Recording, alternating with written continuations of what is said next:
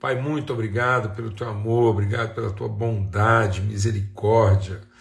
Obrigado, Pai, porque o teu Espírito nos conduz, o Espírito do Senhor nos leva, nos estabelece na comunhão.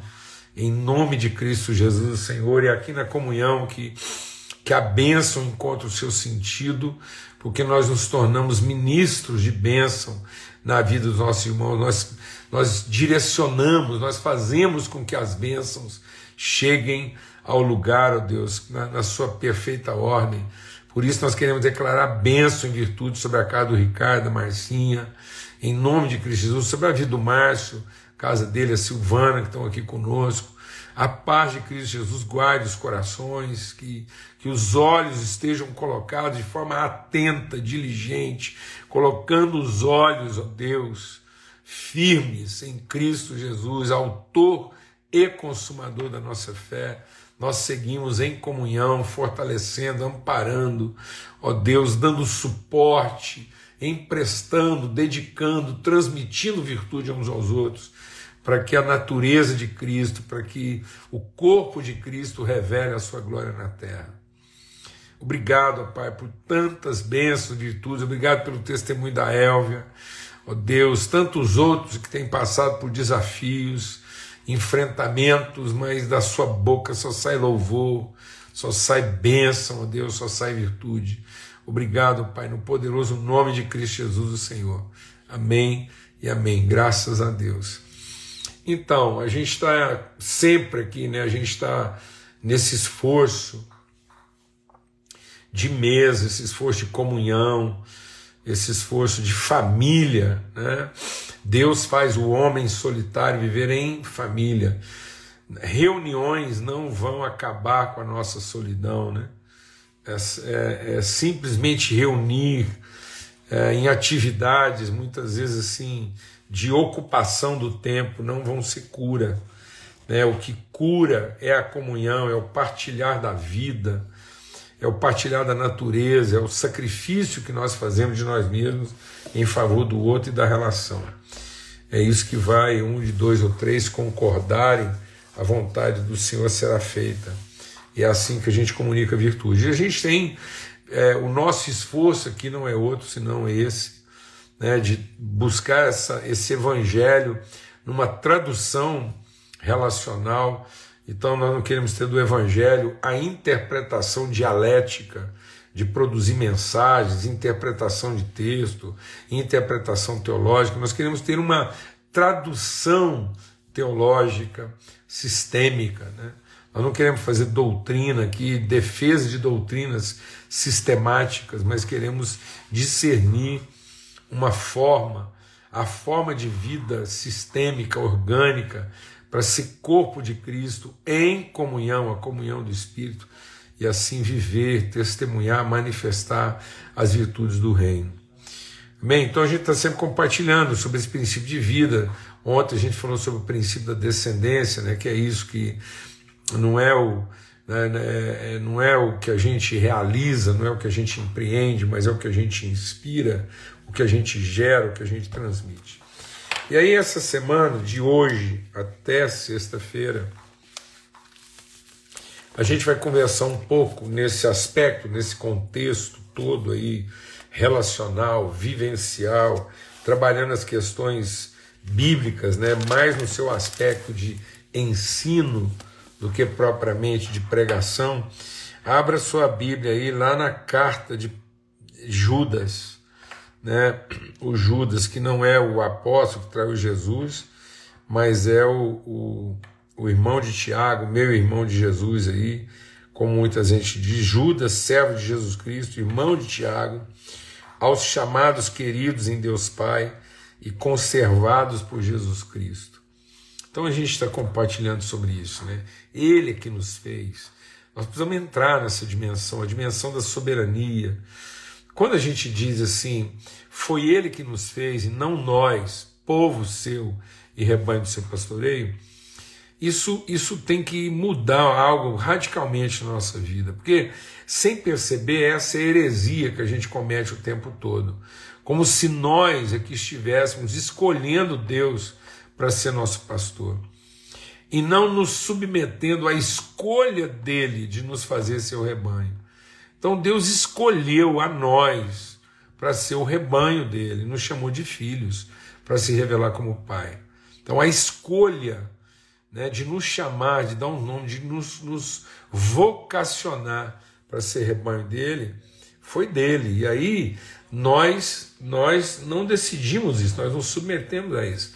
Por que, que isso é essencial na nossa vida? Porque uma vez entendido isso, no nosso tempo de oração, a gente mais ouviria o que Deus tem para falar do que diria o que nós achamos que ele precisa ouvir. Porque tem hora que a gente conversa com Deus como se nós fôssemos os salvadores dele. Então, Deus, senta aí que eu vou te dizer o que, que você precisa ouvir. Você acha que eu estou exagerando? Não estou. Olha para Marta. Esse é o cenário. Né? Marta pelo que ela fazia, pelo seu empenho, a sua sinceridade, a sinceridade de Marta. Marta, totalmente sincera nos seus afazeres, totalmente empenhada, desejosa de receber Cristo de maneira excelente, de impressionar, de ser reconhecida, né? Marta está lá esperando que no final do dia ela passe com louvor, ela receba uma nota, né? De distinção de Jesus, olha, você fez coisa maravilhosa, que ela seria elogiada. Mas aí Marta é confrontada pela irmã dela, que no meio daquela confusão toda, tanta coisa para fazer, a irmã dela resolve sentar e ouvir.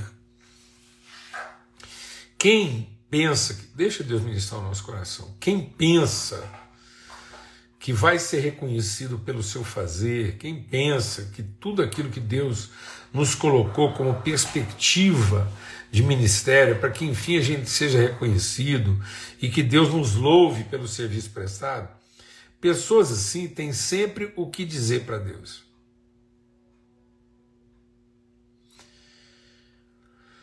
Pessoas muito engajadas na sua sinceridade do serviço têm sempre algo para dizer para Deus em termos do que do que Deus deveria fazer e não está fazendo essas pessoas têm sempre algo para dizer para Deus, como quem está dizendo para Deus que as coisas só não estão funcionando bem até hoje porque Deus não dá ouvido a elas. Porque se Deus parasse para ouvir, estava tudo resolvido.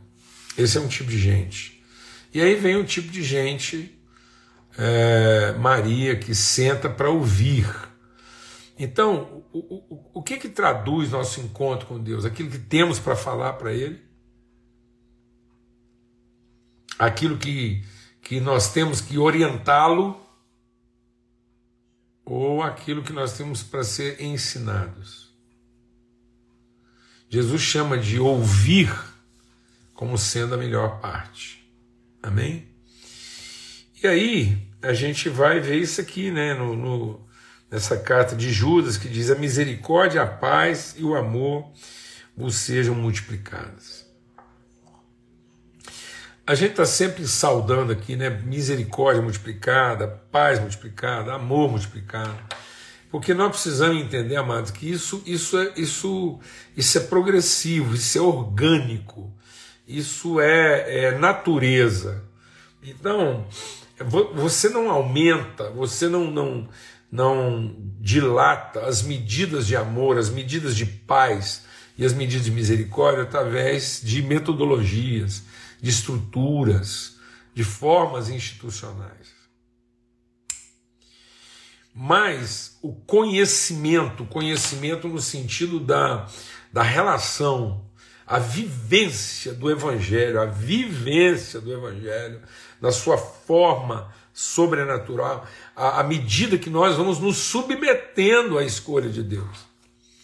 Então a nossa espiritualidade não é para dar carteirada em Deus. Hoje em dia a gente ouve uma teologia de, de, de gente que quanto mais espiritual se torna, mais fácil manda em Deus.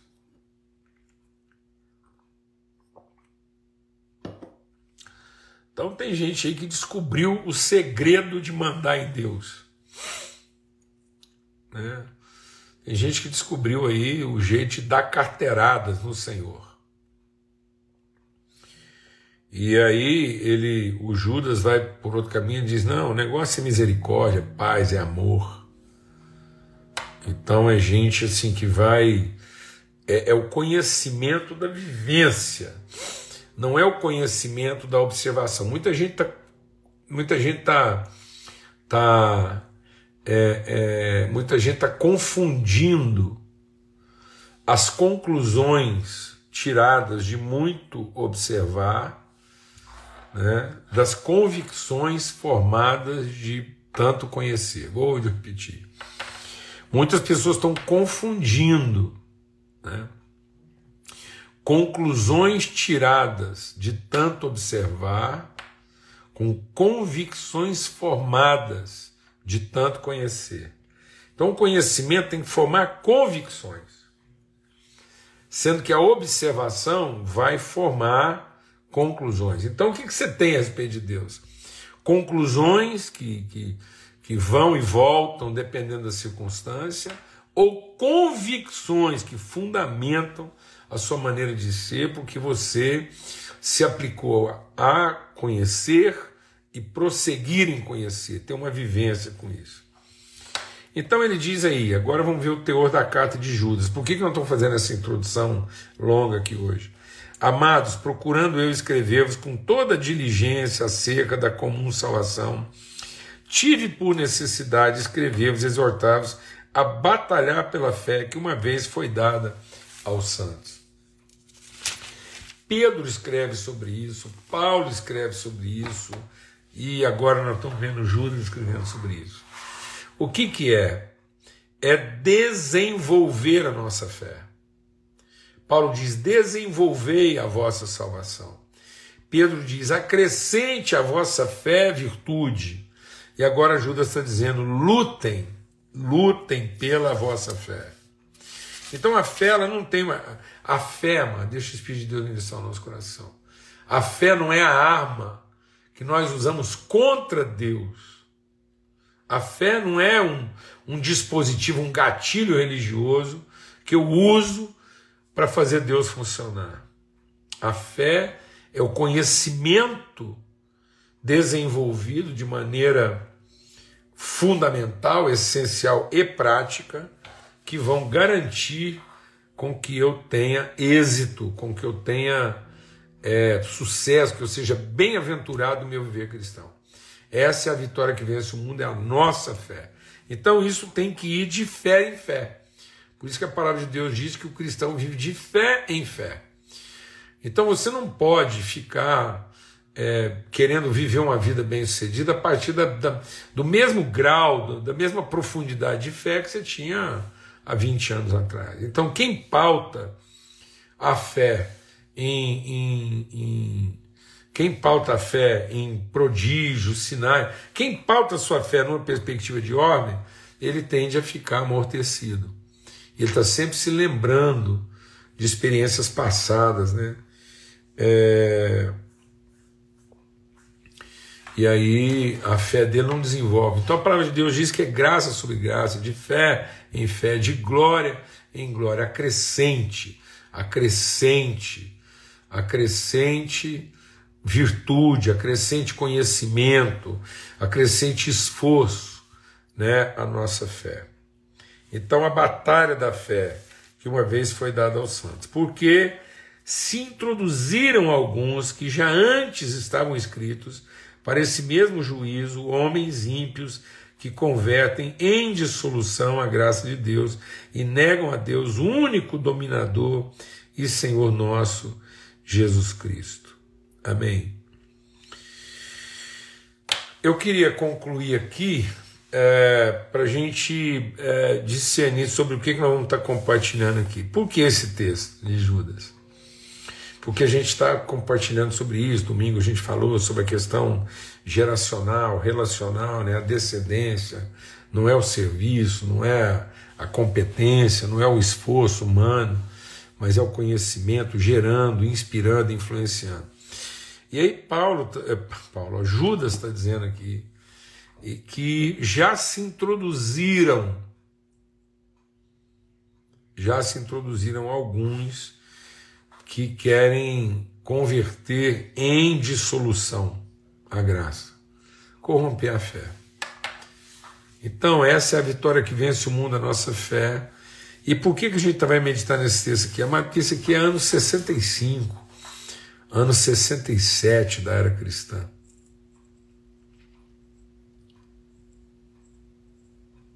Amém, irmãos? Não estão vendo isso não? Ou seja, a igreja está assim, a igreja está formada. a igreja está essencialmente formada por pessoas que, que acompanharam Jesus. Quem está escrevendo essa carta aqui, é, é, ele é mais do que um, um, um, um discípulo. É, quem está escrevendo isso aqui, amado, é parente de Jesus. E um parente de Jesus na relação direta. Alguém provavelmente dividiu o mesmo quarto. Alguém que talvez até dividiu a mesma marmita. Muita gente diz que o Judas, escritor aqui, sendo lá irmão de Jesus, irmão de Tiago, ele prefere dizer que é irmão de Tiago, é, é, ele,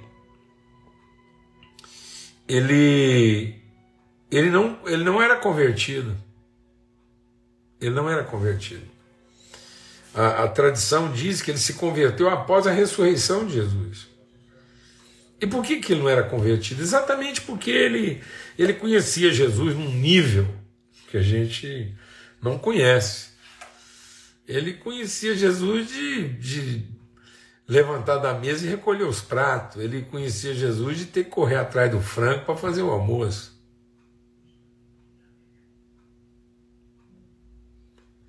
Né? Ele,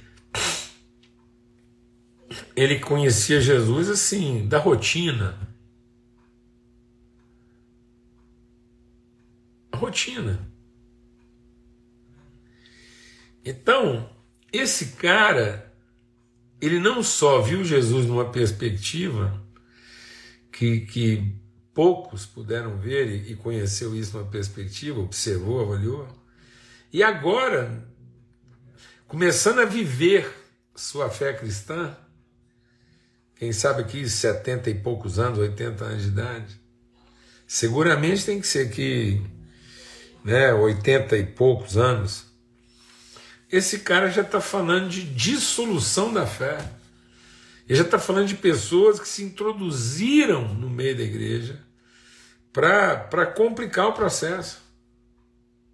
Então, amados, a gente não tem do que se lamentar. A gente, nós não podemos olhar para a nossa vida cristã e lamentar a dificuldade, lamentar o enfrentamento, lamentar a velocidade com que certas coisas se corrompe. Nós não podemos nos vitimizar, hora nenhuma, hora nenhuma nós podemos nos vitimizar do desafio que nós todos temos de viver pela fé. Por isso que ele está falando. Se nós não nos dedicarmos a desenvolver nossa fé, se não for de fé em fé, se você espera vencer na vida com a mesma fé que você tinha 20 anos atrás, está lascado. E não é que você vai mudar de fé. Mas a nossa fé, a nossa relação com Deus, ela tem que se aprofundar. Senão os problemas vão se tornar mais graves, as realidades, os enfrentamentos vão se tornar mais graves, e nós não vamos ter o subsídio necessário, a condição necessária para enfrentar o agravamento da situação, porque a gente ficou com aquela fé pueril, aquela fé infantil, aquela fé elementar, aquela fé básica de ser salvo por Jesus para ir para o céu. E eu tenho visto muito isso, eu tenho visto assim, às vezes, Jesus sendo pregado como um, como um, um, um ícone, Jesus sendo pregado como uma, uma referência assim, ideológica, de fé. Mas assim, o Jesus que você vai seguir é o Jesus, e não a, a, a, a pessoa formada do Espírito Santo que era Cristo de modo que eu avance para o mesmo grau de maturidade, que eu avance para o mesmo grau de entendimento, como Jesus caminhou, enfrentando isso, enfrentando dificuldades domésticas, dificuldades sociais, dificuldades conjunturais, dificuldades relacionais, os discípulos que ele mesmo formou, os discípulos que ele escolheu, não são os discípulos que ele herdou. Não.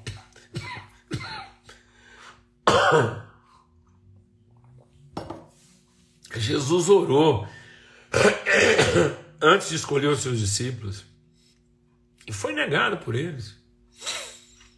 E agora Judas está dizendo: olha, a igreja está aqui começando, estou escrevendo para os irmãos aí, e já tem gente infiltrada aí, querendo tocar o terror na igreja e complicar tudo. Então, isso. Esse antes do primeiro século, a primeira geração de crentes estava viva. E já tinha esse tipo de problema. Como nós vamos ver aqui.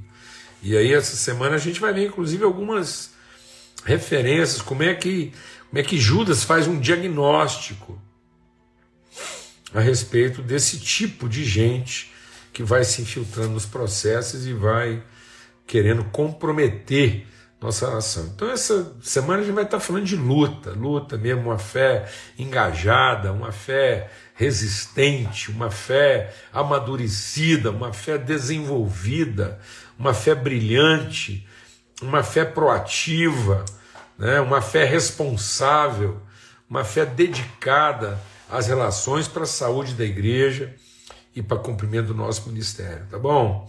Então, se Deus quiser, a gente vai continuar nessa reflexão de hoje até sexta-feira e estamos juntos aí nessa mesa preparada na viração do dia. Fique em paz, até amanhã, se Deus quiser.